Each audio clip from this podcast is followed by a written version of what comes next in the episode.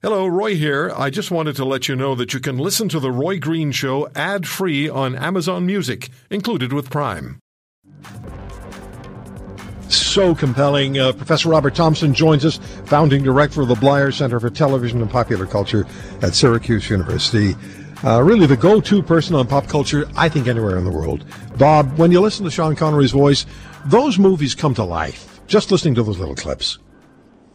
Yeah, right. Uh, uh, Sean Connery movies make good radio, and uh, of course that's thanks to his voice because that's really all that's left uh, uh, when you take away the the visual stuff and it's it's so hard. It, it's really a complicated career. I mean, of course, you've got those uh, uh, seven Bond films, which clearly are his uh, legacy, no question about it. But it then makes us forget all that other stuff that he uh, uh, did as well, working with Hitchcock on Marnie and uh, uh, as uh, Indiana Jones's dad and uh, uh, A Bridge Too Far. Even if you took away those Bond films, which would be taking away the thing he's most well known for, it'd still be a pretty important body of work, and his Oscar would still be left even without the Bond films. And he was a very political individual. He was a Scottish national and very proud of that, nationalist. Right. Yes. Yes. He. Uh, uh, yes, he was, and uh, not not anybody to mince words as well. When he finally retired, uh, his uh, opinions of what uh, uh, he thought movies had had become uh, were, were not terribly positive, and he wasn't afraid to talk about it. You know, I remember talking to uh, young women who were in their, I guess, in their mid twenties, late twenties, when Sean Connery was in his eighties, and they still thought he was a really good-looking man, and, and he had this compelling. I, I, he just he connected with everybody, he connected with guys, he connected with women. He had this ability to do that. But what will his lasting legacy on pop culture be? Well, uh, uh, first of all, what you uh, pointed out, I think, is, is true. Uh, he was named uh, People Magazine's uh, Sexiest Man Alive in 1989, which means he would have been almost 60 at that point. And then I think they named him Sexiest Man of the, what is it, century, about 10 years um, uh, after that. So he certainly uh, had that. At the same time, if you go back and watch some of those Bond films, uh, you know, we remember those a certain way. And if you haven't seen them for a long, long time, there's a couple of uh, things happen every now and again that make you think, wow, if he did that today, he'd be uh, uh, reported to the Human Resources Office, uh, uh, kind of thing. Um, but as far as his legacy, no question about it uh, those Bond films. I mean, they not only uh, became that series became a classic, but his uh, being cast for the first uh, Bond film even impacted how the author of uh, uh, the Bond books thought about the character and uh, his origins and all of that uh, uh, kind of thing. So that's clearly uh, the biggest thing. Now, if yeah. you're a little younger, however, we can't finish this conversation without talking about Darrell Hammond uh, portraying him on Celebrity Jeopardy in those sketches on Saturday Night Live. Um, those, I think, introduced Sean Connery to a whole new generation of people, uh, uh, many of whom can't watch uh, Sean Connery on movie on a movie without thinking back to that period. Yeah.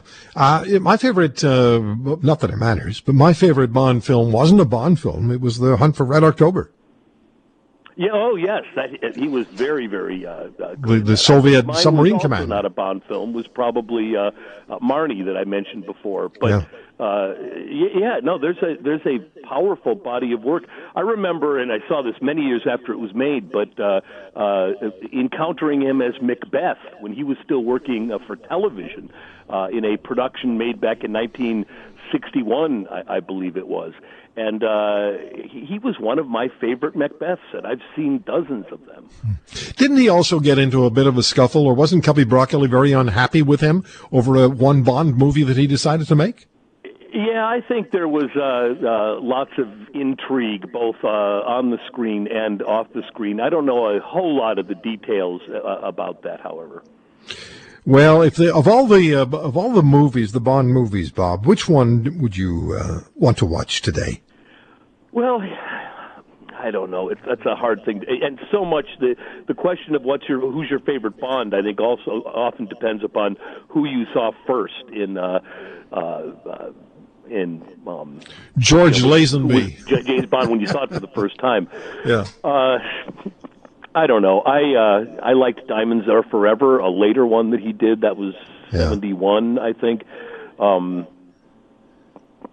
Goldfinger, maybe sixty four. I don't know. How would you answer that question? I would go. I would. wa- I, I would watch Doctor No, and and only because uh, I mean I was a, a kid just uh, sort of scrambling into into high school when that came out, and uh, I just I just loved that movie. It was great because it was the first one. It was like watching Clint the Eastwood in The Good, one, the Bad, and the Ugly. Right? Yeah, that's right. It's the first one. I remember uh, what was it? Uh, uh, TBS, uh, uh, the Turner cable station, uh, would occasionally play uh, all of them in a row, and I've I've sat through the uh, the whole Bond oeuvre several times. Although I I don't think they had rights to every single one of them, and um, that was long before the age of binging. But I think Bond movies are actually really appropriate for binges, even going you know from actor to uh, actor Yeah. as they go along. But again, there's a lot of stuff now that uh, I think we see as uh, they, they really are museum pieces culturally in a lot of ways. Right. If you want to hear more, subscribe to The Roy Green Show on Apple Podcasts, Google Podcasts, Spotify, Stitcher, or wherever you find your favorites. And if you like what you hear, leave us a review and tell a friend. I'm Roy Green. Have a great weekend.